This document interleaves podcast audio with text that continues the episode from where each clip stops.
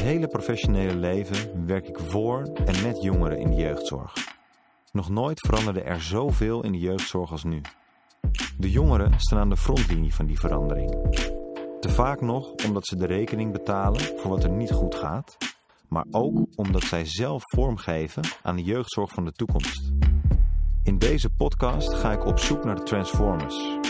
Jongeren die de jeugdzorg zelf hebben ervaren en met hun ervaringen een fundamentele verandering teweeg willen brengen. Mijn naam is Wiebe van Steenes en vandaag spreek ik Noah van Hagen.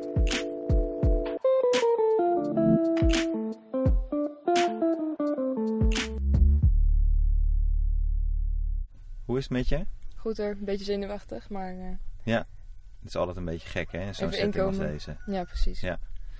Maar ehm, voor deze podcast heb je iemand meegebracht. Dat klopt. Gieke zit hier tegenover ons. Ja. Jezelf even introduceren. Welkom ook. Dankjewel. Ja, wil ik. Ik ben Gieke, Gieke Buur. Ik heb, ehm, jeetje, ik ben 47. Ik heb al 100 jaar ervaring in de hulpverlening. Als psycholoog en als manager enzovoort. En eh, sinds ongeveer een jaar ben ik nu vooral bezig met eh, eh, hele ingewikkelde vragen van kinderen in het land. Om te kijken of we die op een of andere manier opgelost krijgen. Oké. Ja. Dankjewel. En hoe kennen jullie elkaar? Ehm, ja, Jan, Jan Menting is ehm, betrokken geraakt op een gegeven moment op een bepaald punt eh, bij mij. Ehm, dat is volgens mij via mijn moeder gelopen toen. En dat is eigenlijk, eigenlijk wel mooi om te benoemen, want vanaf het moment dat eh, Jan ons aan de telefoon had, het eerste wat hij zei was eigenlijk: Jullie hoeven het niet meer alleen te doen. En dat is ook gebeurd. Gieke is later ook erbij gekomen. Ehm, en ze zijn hun eh, ja, woord gewoon echt nagekomen. En eh, zo ben ik eh, in contact gekomen met, met Gieke. En welk woord zijn ze er nagekomen? Wat hebben ze gezegd? Je hoeft het niet meer alleen te doen. Ja. ja. En wat betekende dat concreet? Nou, concreet, ja. Goh, vooral in het begin was het gewoon heel lastig toen ik eh, ja, weer in de maatschappij terugkwam. Ehm, ja, waren er gewoon veel momenten waar, waarin het nog niet helemaal eh, eh, goed ging of dat ik teleurstellingen eh, kreeg. En op die momenten waar, was, was Gieke gewoon bereikbaar voor mij en ehm, gewoon op een hele nuchtere manier. Dat heeft mij heel erg geholpen. Ja. Wat goed. Hoe was het voor jou, Gieke? Aan jouw kant van het verhaal. Ik vergeet nooit de eerste keer dat ik Noah aan de telefoon had. Want op een gegeven moment, eh um, Noah, haar moeder, wist eigenlijk niet meer goed... wat moeten we nou doen om Noah te helpen. Toen zei ze, nou bel Noah maar. Toen ben ik Noah gaan bellen en toen... eh, haar, haar attitude was echt van, wie ben jij of wie denk jij te zijn om mij nou te kunnen helpen? En ik heb toen gezegd, ja, ik ben alleen maar Gieke. En meer heb ik ook niet te, niet te bieden. En ehm, zo zijn we langzaamaan, weet je, gewoon ja, in gesprek geraakt. En hebben we elkaar leren kennen. En waar ik kan helpen, help ik. Maar dat is andersom ook. Want Noah brengt er hele mooie ideeën eh, rondom de jeugdzorg bijvoorbeeld naar voren. Ja. Dus ik vind meer, meer wederkerig dan dat ik Noah heb geholpen. En, en voor mijn beeld, uit wat voor hoedanigheid was jij bij Noah betrokken?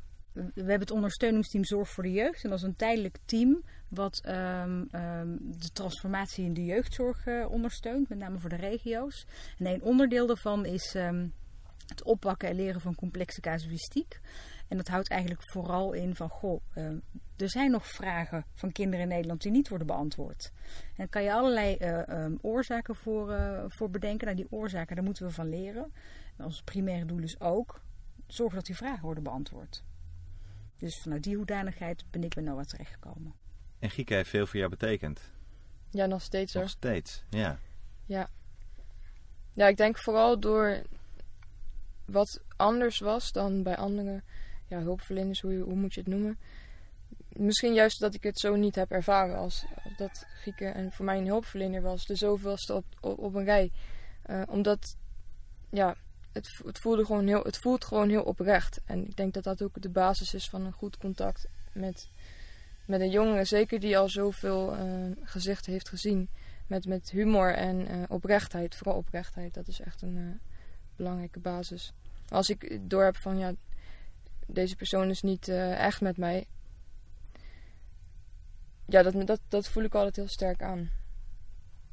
Noah, heel mooi dat je, dat je Gieke hierbij hebt uitgenodigd en dat je er bent, Gieke. Het, het doel van deze podcast is om op zoek te gaan naar welke ideeën jij hebt, Noah, hoe de jeugdzorg zou kunnen verbeteren. En hoe we dat in de praktijk zouden kunnen brengen. En je haalt al een heel mooi onderwerp aan. En dat gaat om de echtheid die Gieke had naar jou. Ja. En dat was in jouw beleving voor het eerst dat, dat je echt connectie met iemand voelde. Nou, ik ben wel... Ik ben hulpverleners tegengekomen. Ehm, ik, heb, ik heb heel veel plekken gezien. Heel veel plekken gezeten. En natuurlijk, op elke plek ben ik wel iemand tegengekomen... die net een stapje... eh, hoe zeg je dat? Een stapje harder Extra. zette. Een stapje extra zette. En mij daardoor het gevoel gaf van...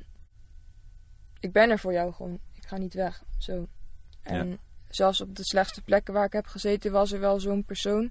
Weet je, soms door iets heel kleins, eh, eh, dat, dat vergeet ik nooit meer. Er was een, een begeleider en die nam altijd, een, dat was een Marokkaanse mevrouw, en zij nam altijd voor mij eh, verse muntthee mee.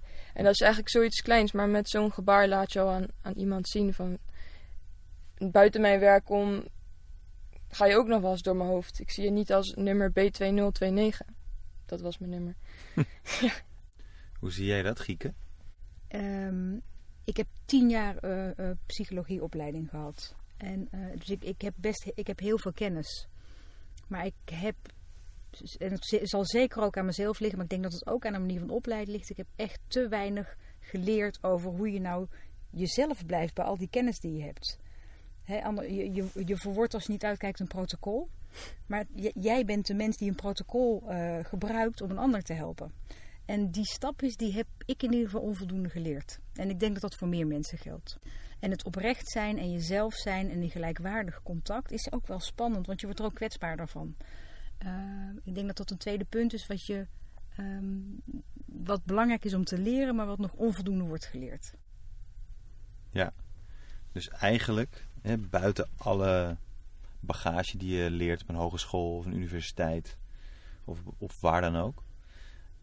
Dat is één. Maar dat vervolgens op jouw eigen unieke manier uitvoeren, dat is twee. Precies. Ja. Ja, ik wil er wel even op inhaken, want ik zei net over dat stukje kwetsbaarheid. En ehm, ja, jij hebt mij echt geleerd dat het normaal is. En ik haat dat woord, en dat is namelijk echt een nieuw, nieuw eh, woord van de jeukwoorden bingo. Maar ja, kwetsbaarheid, dat, iedereen heeft kwetsbaarheid. En dat hoort er gewoon ook bij. En ik heb mij eh, op sommige momenten heel erg kwetsbaar gevoeld. En zelfs op dat soort momenten kon je, als ik jou dan belde, dan kon je mij gewoon vertellen van ja, kijk, kijk ook even naar wat er allemaal is gebeurd. En dat is eigenlijk gewoon heel normaal. Ik voel me soms ook heel kwetsbaar. En juist door dat dan op zo'n manier te brengen, dat, ik weet niet, ik heb me nog nooit debiel gevoeld. Terwijl ik me soms echt wel debiel heb gedragen, maar ja. En dat kwam ja. omdat Gieke jou benaderde van het Ja, is oké. gewoon relativerend of zo. Dat is zo belangrijk voor mij geweest. Relativerend, maar op een manier van. ehm, dat, dat het oké is, ja. Maar dat het ook weer overgaat. Nou, dat is heel fijn. En jij had ook de positie om dat te kunnen doen. Ik had dit tien jaar geleden nog niet gekund hoor. Ik heb daar ook echt, eh, ik heb daar ook zelf groot voor moeten groeien. Ja. Ik heb, weet je, ik, ehm, ik denk dat dat voor veel hulpverleners geldt. Maar goed, ik kan vooral voor mezelf spreken natuurlijk. Ik, ik heb geleerd, ik ben opgeleid om hulp te verlenen eh, eh, met kennis. Ehm, en dat is een enorme zekerheid, kennis. Ehm, maar de grootste, weet je, kennis heeft geen waarde als je geen verbinding maakt. En als een ander niet denkt, oké, ik vertrouw jou genoeg om naar jou te luisteren. En, ehm, maar dat heb ik zelf moeten leren. In eerste ik, ben, ik, heb de neurokant gekozen, dus echt de, de hersen- en gedragkant. En dat geeft alleen maar aan hoe eh, zwart-wit wit ik primair geloof in kennis. Maar kennis is heel belangrijk, maar jij moet de kennis over kunnen dragen. En zorgen dat iemand je gaat vertrouwen. Want anders gebeurt er niks. Ja, je hebt ook niet te maken met een lesboek, je hebt te maken Juist, met een mens. ja. En dat is denk ik het grote verschil waar, waar jij het over hebt. Van dat dat misschien iets meer. Ja, ik weet niet of je dat eigenlijk echt kan leren, maar ik denk dat je wel iemand er bewust kan maken van. Er zit hier wel een mens tegenover jou en niet een nummer. Ik denk dat mensen zich wel realiseren dat er een mens tegen. eh, ik denk dat je wel realiseert dat er een mens tegenover je zit, maar dat je gewoon niet goed weet hoe je, ehm, hoe je nou precies en contact moet maken en moet helpen met een proces en vanuit de kennis het een en ander moet doen. Dat is best, dat is ook best wel Mhm. ingewikkeld. Dat moet je expliciet leren. Dat ben ik met je eens. En dat is dus mooi, want jij vertelt Noah, de mensen die mij geholpen hebben, die beheersten dat. En ik zou eigenlijk willen dat veel meer hulpverleners dat krijgen. Tenminste, dat Ja. lees ik een beetje tussen de regels door. En ik hoor jou zeggen, Gieke, van ja, dat is iets wat je eigenlijk waar je jaren over doet. Tenminste, waar jij jaren over hebt Ja. gedaan om dat te ontwikkelen. Klopt. Dus hoe kunnen we met elkaar dat stukje magie in de hulpverlening Hm. vastpakken en kijken hoe kunnen we dat beter maken? Hebben jullie daar een beeld bij? Nou, misschien die mensen die dat beheersen inzetten daarvoor. Maar het is ook een stukje natuurlijk overwicht. En ik denk niet dat je dat. Ik, ik weet niet. Voor mijn idee is dat lastig om dat te leren, zeg maar. Maar ik denk dat ervaring er zeker wel mee te maken heeft. Ja. Ervaring en eh, ja, eh, en het durven. Ehm, want het is gewoon spannend. Ja, en het is ook echt je eigen manier ontdekken. Ik ben zelf docent op de Hogeschool van Amsterdam geweest. En ook gespreksvaardigheden gegeven. Een vak waar je echt je eigen manier moet ontdekken. Dus dan hadden we bijvoorbeeld, eh, hoe doe je een slecht nieuwsgesprek? Ja, ik doe dat op mijn manier. En iemand anders eh, moet het weer op zijn of haar manier doen. Maar dat is heel erg dicht bij jezelf leren staan en dat kunnen doen. Maar ja, hoe leer je dat? Ik denk dat je het eh, kan leren in opleiding. En ik denk dat, dat daar nu te weinig aandacht voor is. Ik denk dat je het ook kan leren in de praktijk. Eh, maar ik denk dat er in de praktijk ook te weinig aandacht voor is. Ik denk dat hè, we hebben heel veel intervisie en dat gaat vaak over, eh, over een ingewikkelde casus eh, waar je je vastloopt. Ja. En dan wordt er inderdaad wel gesproken over wat doet dat met jou. Dat zijn allemaal hartstikke goede vragen. Maar eh, vragen als eh, ehm, eh, over kwetsbaarheid en over kracht en over ehm, eh, niet gangbare hulpverleningstermen, die denk ik wel heel erg belangrijk zijn. Die gesprekken vinden denk ik minder plaats. Ja. En terugkomend op jouw vraag, hoe zou je hier iets in kunnen veranderen? Weet je, het enige wat we, wat we kunnen doen, is het voor, voorleven. Zelf eh, het soms ook niet weten. En zelf aan onze afspraken houden. En zelf eh, naast krachtig ook kwetsbaar zijn. Dat is denk ik, dat is mijn manier in ieder geval. En daarom vind ik het een hele goede om te kijken, wat waren nou die goede hulpverleners eh, van jou? En voor jou? Nou, wat zijn dat nou voor mensen geweest? Hoe zitten die in elkaar? En waarom heeft dat nou wel gewerkt? Nou, ik denk dat dat ook interessant is. Want Noah, je zei net, eh, daar, die mensen die hadden een natuurlijk overwicht. Ja, Maar kan je nog verder gaan in de profielschets? Wat beheersten die mensen dan nog meer? Nou, zij konden zich ook op een bepaalde manier meer openstellen. En als ik dan even een voorbeeld neem. Als je op een intake komt ergens en er zit iemand tegenover jou, of misschien wel twee of drie mensen. En die zeggen tegen jou, nou, vertel eens. Hè? Misschien dat je dat de eerste keer doet, maar als je bij hulpverlener nummer 66 komt en je zet je bandje aan. Ja, op een gegeven moment heb je dan inderdaad dat je de telefoon opneemt en zegt van ja, wie de fuck ben jij eigenlijk? Zo.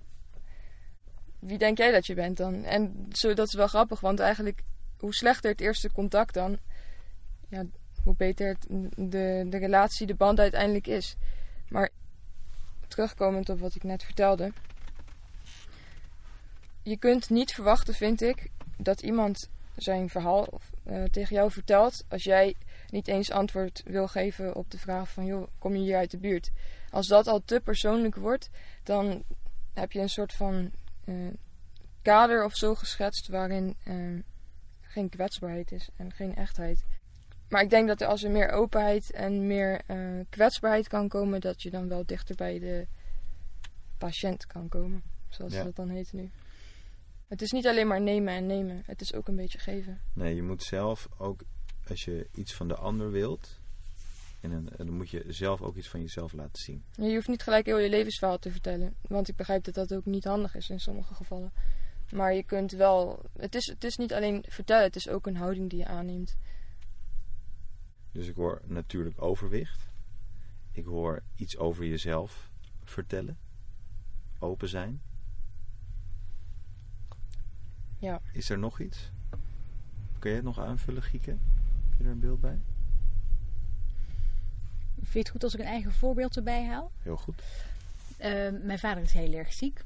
En uh, uh, ik kwam op een gegeven moment, moest ik voor de vierde keer een anamnese doen met iemand over mijn vader. En die begon voor de vierde keer, oh ja, wat, uh, binnen een minuut, oh wat erg voor je. En hoe gaat het dan met jou? En ik dacht, bekijk het even. weet je, er is nog helemaal geen relatie. Dus ik ga nu niet vertellen hoe het met mij gaat. Dus ik krijg er alleen maar geïrriteerd door. En ik heb die, die fout zelf heel vaak gemaakt als hulpverlener. Dat ik inderdaad hè, het standaard verhaal van goh, lekker weer, hoe ben je hier gekomen, hoe is je dag geweest. We beginnen met het onderzoek. En dan kan ik mezelf niet kwalijk nemen. Maar je moet eerst aan een relatie bouwen, wil je echt uh, informatie krijgen. Wil je echt progressie krijgen. Anders, anders gaat het je niet lukken. Investeren, investeren, investeren. Dat denk ik. Als je ja. vertrouwen wilt winnen, dan moet je investeren. Ja. En dus ook beschikbaar zijn. Ja, ja. op 5 december. Ja, dat was een beetje jammer. Er is hier een onderonsje. Ja. Ik werd tijdens Sinterklaas diner om 7 uur s s'avonds uh, in paniek gebeld. Ja. ja. Maar ze nam wel op. Ik denk als ik naar de vaste lijn had gebeld van, uh, van zo'n instelling, dan hadden ze, had ik een, een bandje gekregen. Waarschijnlijk. Dat ze gesloten waren. En dat maakt het ook wel persoonlijk. Kijk, ik heb wel sorry gezegd daarna, maar we konden er ook wel om lachen uiteindelijk, gelukkig. Maar als je dan bedenkt van, wat als op de, de crisismomenten er niemand voor jou beschikbaar is? Ik denk als ik op die momenten niet had kunnen bellen of zo, dan had ik uh, misschien wel heel anders nu hier gezeten. Of niet? Ja, nou, Gieke. Fijn dat je er was. Dat zeg ik altijd. Ja. Gieke is mijn held. Mijn held op sokken. nou, nou, nou, nou, nou. ja, is echt. De schoenveterheld. Goeie brug. Goeie brug. Ja. ja, ik weet niet uh, hoe lang heeft het geduurd. Ik denk, uh, ja, dat is, het heeft zeven maanden geduurd voordat Gieke nu officieel bij de schoenveterclub zit. Ja. En, dat, en wat is de schoenveterclub? Toen ik in, uh, in mijn laatste jeugdkliniek zat, toen, toen, had je, ik had daar echt helemaal niks. Ik had een tandenborstel, mm. ik had uh, t-shirts en nou ja, gewoon echte basisdingen. En daar, daar ben ik ook mensen tegengekomen, dat waren ervaringsdeskundigen, um, die mij gewoon heel erg geholpen hebben daar. En die wilde ik zo graag bedanken. Maar ja, wat geef je iemand als je niks hebt? Nou, daar werden we dus heel creatief in. Uh, en ik had dus een schoenveter uh, van iemand geleend. ja, dat is weer een ander verhaal, maar goed. En daar, daar heb ik een mooi kunstwerkje van gemaakt. En uh, vanaf dat moment is de Schoenveterclub eigenlijk ontstaan. En er mist zeker nog één iemand in de Schoenveterclub. Ja, ze krijgt zo meteen haar Schoenveter. ja. ja. Nou, het, ik denk dat het wel een prachtig metafoor is. Net zoals we in de vorige Teletubbyland hadden. hebben we nu de Schoenveterclub. Ja, dus Rieke, welkom bij de Schoenveterclub. Ik voel me ontzettend vereerd. Hoe word je lid van de Schoenveterclub? Nou, die dingen die we hadden genoemd. Humor op één. Oprechtheid. Natuurlijk overwicht. Kwetsbaarheid. Interesse. Beschikbaarheid. Beschikbaarheid. Zes, zes punten. Ja. Maar vooral humor op één. Want um, leven is al serieus genoeg, zeg ik altijd. Um, ja, en humor breekt gewoon ijs. En Gieke heeft wel humor, dus dat scheelt. Um, ja, het, zijn, het is een set aan prachtige eigenschappen. Hoe leer je die? Nou, ik zit te denken, we moeten gewoon een Schoenveterclub Academy beginnen. Ja. ja, dat doen we. Inderdaad. Maar die krijg je niet zomaar hoor. Want nee. dat zei ze ook, dat is wel mooi. Ik weet nog dat ik dat verhaal had verteld over die uh, jeugdkliniek waar ik had gezeten. En dat ik de schoenveters uh, had gegeven. En toen zei zij echt tot een paar keer toe van ja, maar waar blijft mijn schoenveter dan? Dat ik gewoon echt bijna beledigd was. Van ja, maar die krijg je niet zomaar. en ik maar uitsloven. Ja. 5 december de telefoon opnemen. Echt uh, zes ja. maanden, zeven maanden al. Ja. Maar ik was echt Telefoon beledigd, ja. onder je kussen. Ja, oh god, Noah. Ja. Ja. trillen. ja. Maar achteraf kan ik er wel om lachen. Maar het is wel grappig dat ik dan zo toch die link weer leg van ja. Wie denk je dan dat je bent dat je zomaar een schoenveter krijgt? Maar het Ja. gaat natuurlijk niet om de schoenveter. Ja. Gekkigheid. Nou, ik eh, denk dat het het mooiste cadeau is, eh, of een van de, die je, die je zal krijgen. Zeker. Ja. Ja, en deze keer heb ik hem ook eh, zelf gekocht. Dus ik heb een, er is nu niemand die een schoenveter mist. Maar nu is hij niet afgetrapt. Nee, maar dat hoeft ook niet. Hij is wel mooi met glitters. Dat is een customized, kan ik je vertellen. Zeker. Gieke, je veert helemaal op. Ja. Maar inderdaad, de Schoenveter Club Academy. Ja, dat zijn wel echt punten eh, die eh, de mensen naleefden, zeg maar, die voor mij wel het verschil hebben gemaakt. En ik denk dat daar wel meer aandacht eh, aan besteed mag worden. Ja, zeker. En in, in, in meerdere stadia, hè? Mhm. Eigenlijk op de opleiding, in je eerste jaren. Juist, denk Hè? ik. Ja, dat is, eh, de eerste jaren is heel moeilijk. Ja. Ik weet dat ik zelf, toen ik 21 was, al in een JEI stage Hm. liep. Met eh, jongens die net zo oud waren als ik. Was echt, eh, Ja. d- dan leer je ook echt heel erg wie ben ik, hoe stel ik me op, non-positioneel. En dat zullen meerdere mensen in het begin van hun eh, carrière hebben. Juist, dat is heel belangrijk. Ja. Ik kan me nog herinneren dat ik op een, eh, een hele zware groep zat, gesloten ook. En dat daar toen een stagiaire kwam, of vaker wel, want ja, die heeft het niet heel lang volgehouden. Eh, en die gewoon echt na een paar uur huilend naar ons toe kwam. En dat wij haar moesten troosten en zeggen dat het hier heel normaal was, hoe dat eraan toe ging. En nu we dat dan hierover hebben, dan denk ik wel van jeetje, wat moeten die kinderen, want die waren eigenlijk net zo oud als wij. Hoe moeten die eh, zich wel niet in het diepe gegooid voelen? Dus als daar al die begeleiding mist van... Zeker als je dan een stagiaire die nog op school zit zo in het diepe gooit op zo'n zware groep. Dan mist daar wel een heel stuk eh, Ja. begeleiding in als we het daar dan over hebben.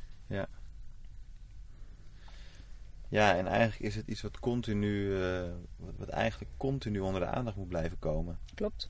Ja, want als je zegt, Noah, je zal in die twee jaar, misschien iets meer, misschien iets Hmm. minder, Zoiets. ja. maar waarschijnlijk echt wel meer dan honderd. Ik heb, ik heb het geteld, hè. Ik had op een gegeven moment ging ik tellen.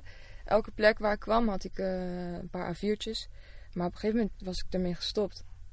Want in de hoop dat ik later die mensen nog eens kon opzoeken, bijvoorbeeld. Of, ik weet niet, ik had altijd gedacht, het gaat mij nog van pas komen.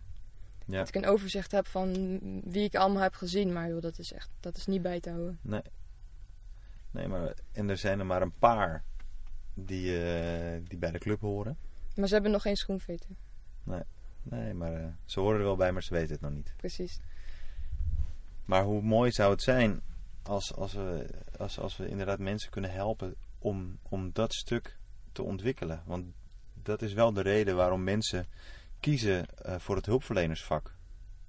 Om echt met een hip woord impact te hebben. Nou, dat zeg je mooi. Het laatste wat ik wil zeggen is dat ik vind dat eh, hulpverleners het niet goed doen. Eh, want hulpverleners gaan echt hulp verlenen vanuit hun hart. Vanuit de behoefte om te helpen. Alleen de hoe is niet altijd bekend. En daar is meer training voor nodig. En meer kennis over nodig. En bewustzijn. Ja, en zeker bewustzijn, klopt. De Schoenveterclub, er is hier een heel nieuw plan ontstaan. Ik vind Ja. hem wel mooi. Nou, ik ben benieuwd. Ja, ik ook. Maar ik meen het serieus. Ja, ik Dus ook. Ja, ik vind echt, ik vind het een heel mooi idee om te kijken van, goh, ehm, wie willen er bij de Schoenveterclub? Nee, Nou. maar het is een mooi idee om uit te werken. Ja. Ja. Maar ik denk trouwens dat het niet alleen goed is voor mensen die dus nog in opleiding zitten of die net van school komen. Ik denk dat ook juist een hele belangrijke groep is de mensen die al lang in het vak zitten en het nou op een manier doen omdat ze het nou eenmaal heel lang zo doen. En misschien is die doelgroep moeilijker te bereiken en moeilijker te schaven. Hoe zeg je dat? Ja. Maar wel nodig. Ja. Dat is natuurlijk ook wel een beetje waar ik nu mee bezig ben. Hè? Wat, wat echt wel mijn doel is ook. Om ogen te openen, zeg ik altijd. Om ehm, mensen inzicht te geven van dat hoe zij handelen niet altijd helpend is. Maar soms zelfs beschadigend. Ja, maar dan nog niet met de naam de Schoenveterclub. Maar wel vanuit dezelfde punten. Dat vind ik gewoon heel belangrijk. Omdat te vertellen dat dat de punten zijn die soms het verschil kunnen brengen.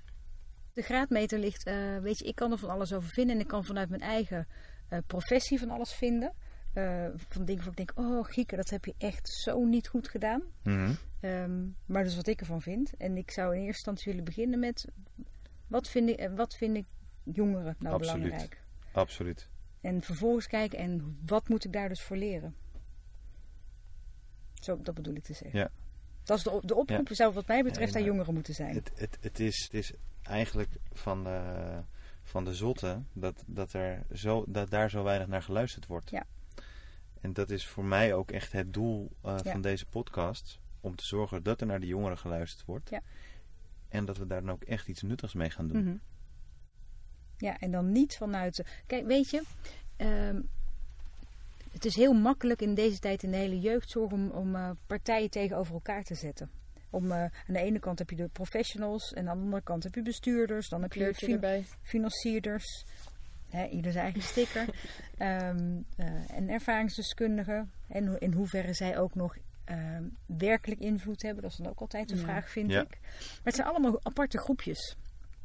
Eigenlijk hebben al die groepjes hetzelfde belang. Maar het blijven nog steeds aparte groepjes. Dus het, het, het gevaar van een, ehm, een, een brede eh, oproep ehm, voor een schoenveterclub vind ik dat het weer. Eh, dat het bijna een aanklacht wordt tegen professionals. En dat is. ik- Dus ik, zou het, ik wil ervoor pleiten om het heel positief te labelen. Van joh, Mhm. Ja, eh, dit is gewoon, het is gewoon een hartstikke ingewikkeld vak. Eh, laten we samen kijken samen. Ja. hoe we hierin verder kunnen komen. Ja, zeker. Met de nadruk op samen. Want Absoluut. je kunt het ook niet in je eentje. Nee. Je kunt het niet. Ja, samen. Zeker. Dat moet ook. Ja. Want het is het, ja, goed, ik, ik ben het zelf geweest, jij bent het nog steeds. Het, het is ook heel erg moeilijk. Het moet inderdaad vanuit het positieve. Want het is gewoon Ja. een heel moeilijk vak. Ja. En het moet inderdaad geen afreken Nee. eh, stuk zijn. Nee, het is gewoon met elkaar ontdekken. Precies. Hoe kan jij op jouw manier natuurlijk zijn Ja. en echt zijn om iemand echt te helpen. Ja, ga dat maar eens durven. Ja, en het gaat ook om vertrouwen krijgen. Klopt. Maar goed, nu zijn, we, nu zijn wij heel erg aan het woord. Dat doet ze expres. Ik zit eigenlijk Ja. veel te denken van. Terwijl we het dan hier zo over hebben. Het wordt nu gezien als een paar lagen. En dat is denk ik ook zo. Verschillende groepjes, verschillende kleuren stickers. Maar ik denk niet dat het in één laag zit eigenlijk. Als je echt die verandering wilt. Naar de schoenveterclub. Ik denk dat het niet alleen in het bestuur zit. Niet alleen eh, op school, op de opleiding. Maar ook niet alleen in de praktijk. Ik denk pas echt dat als het samen kan en mensen aan één kant kunnen gaan staan, dat dan pas die verandering komt. En daar ben ik wel eens geïnteresseerd naar van wat dan maakt dat dat nog niet lukt. Maar ik ben er wel van overtuigd dat dat niet in één groepje zit of in één laag. En ik ben, ik heb met mensen gesproken en dat zal ik heel eerlijk zeggen, waarvan ik van tevoren dacht van zo, dat moeten echt slechte mensen zijn. Bijvoorbeeld van de inspectie jeugd, dat heb ik ook tegen hen gezegd toen van dat ik met buikpijn naar het gesprek toe ging. En dat ik niet kon voorstellen wat voor vreselijke mensen dat wel niet waren. Omdat ik dacht, me echt lang heb afgevraagd van hoe kan het dat het al die tijd, eh, dat ik die dingen heb meegemaakt in de jeugdzorg. En dat er nooit iemand heeft ingegrepen. Ehm, maar ik kwam er daarachter toen ik daar was, dat die mensen hetzelfde doel hadden. En dat ze ook alleen maar goede zorg willen leveren, maar gewoon tegen zoveel eh, eh, dingen oplopen. En dat interesseert mij heel erg. Van hoe kun je dat dan ombuigen? Ja. En dat was ook wel een. eh, voor mij wel goed ook om mee te maken dat die mensen waar ik wel echt een slecht beeld van had, dat dat eigenlijk. dat ze aan dezelfde kant stonden. staan. Willen eigenlijk allemaal hetzelfde. Maar nemen mensen de Schoenveterclub al serieus? Kijk, ik vind het een geniale naam. Maar Nou, het gaat toch om de boodschap. ja, Ik denk dat, dat jij al voor elkaar krijgt dat er genoeg mensen Ja. zijn die jou serieus nemen. Nice Schoen eh, nemen mensen ook niet serieus, die naam. Niet, Maar het is wel een goede organisatie. joh, ik, ik vind het een briljante naam en het idee is ook briljant. Ja. Het is, eh, als we het over authentiek hebben en echt. Maar dan moet je naast de club moet je ook de mogelijkheid hebben om tot de club toe te treden. Dus daarom is zo'n academy of een school of, of maakt me niet uit. Dat Ja. is wel belangrijk. Ja. Ik vind het echt een geniaal idee eigenlijk. Ja, ik Ja. ook. Gewoon bijscholing. Ja, precies. Ik Beetje ook. schaven. Ja. Ik ook. Schaven die kaas. Ik vind Ja. het een heel gaaf idee. Ik, ik, ik wil dat het niet zoveel over mij gaat in de podcast, maar ik herken dit zo. Iedereen herkent het, hoor. Ja. Volgens mij hebben we de kern al gehad.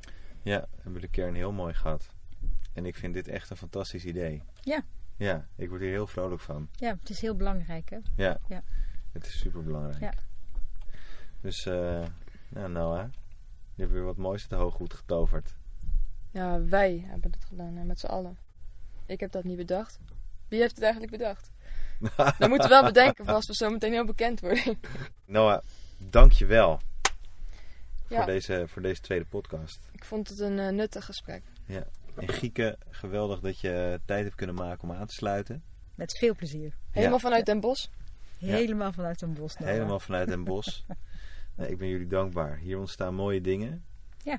En eh, dit is niet het laatste woord Dat denk ik ook. over de Schoenveten Club. Nogmaals, dank jullie wel.